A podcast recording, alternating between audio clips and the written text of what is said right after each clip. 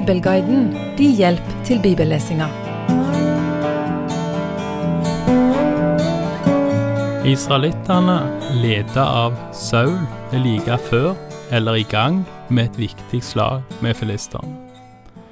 Filistene er overtallige. De er veldig overtallige.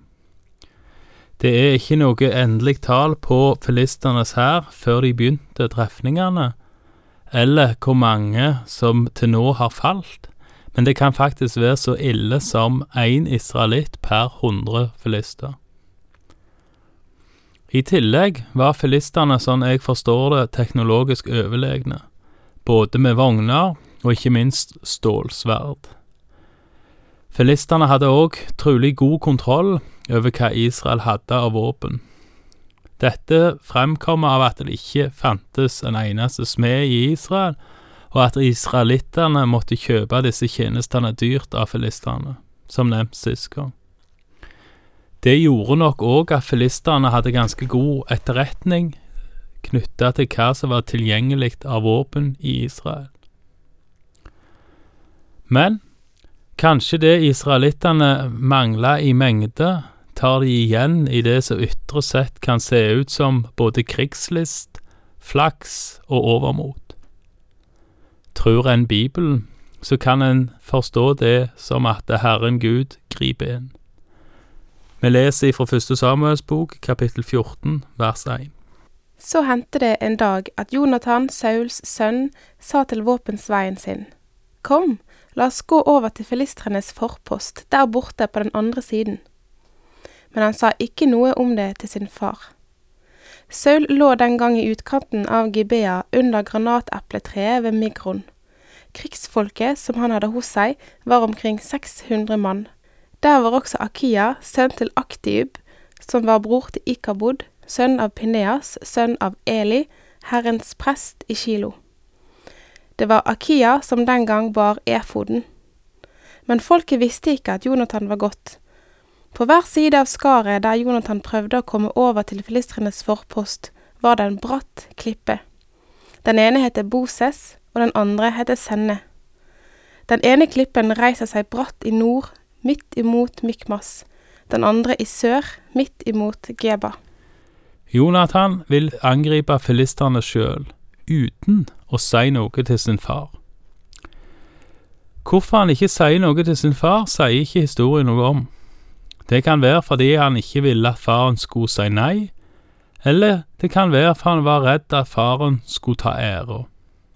Dette blir uansett spekulasjoner. Men Jonathan og hans våpendrager, eller løytnant om en vil, har uansett en stor utfordring før seg, et skar. Vers fire forteller at filisternes forpost, eller vaktpost, lå i dette skaret, noe som gjorde det lettere for dem å forsvare seg. Som vi skal se i det følgende, så var skaret så bratt at en måtte krabbe opp på hender og føtter, noe som vanskeliggjorde et angrep betydelig. Vi leser videre fra vers seks. Så sa Jonathan til våpensveien, Kom, la oss gå over til forposten til disse uomskårne. Kanskje Herren gjør noe for oss. Ikke noe hindrer Herren fra å frelse, enten det er ved mange eller ved få. Våpensveien svarte han, Gjør alt det du har i sinne, gå du bare, jeg skal følge deg hvor du vil. Da sa Jonathan, Nå går vi over til mennene der, og da vil de få se oss. Hvis de da sier til oss, Stå stille til vi kommer bort til dere, så blir vi stående hvor vi er, og går ikke opp til dem. Men hvis de sier, Kom opp til oss, så går vi opp, for da har Herren gitt dem i vår hånd. Dette skal vi ha til tegn. Jonathan sier at de skal gå til de uomskårne, eller med andre ord de som ikke er jøder, og han henviser her til filistene. Han vet at dette er så farlig at et angrep uten Gud er galskap. Og han avtaler derfor med Herren og med våpensveinen sin et tegn som skal fortelle de at Herren er med. Vi leser videre fra vers 11. Da de nå begge var kommet så langt at de kunne bli sett fra filistrenes forpost, sa filistrene, Se, der kommer hebreerne ut fra hulene som de har gjemt seg i. Og mennene på forposten ropte til Jonathan og våpensveien hans og sa, Kom opp til oss, så skal vi si dere noe. Da sa Jonathan til våpensveien, Stig opp etter meg, for Herren har gitt dem i Israels hånd. Så klatret Jonathan opp på hender og føtter, og våpensveien hans fulgte etter ham. Jonathan felte dem, og våpensveien gikk etter ham og slo dem i hæl. Ved det første angrepet Jonathan og våpensveien gjorde, falt omkring 20 mann på en strekning som halvparten av den marken som kan pløyes på en dag. Da kom det redsel i leiren, på marken omkring og blant hele folket.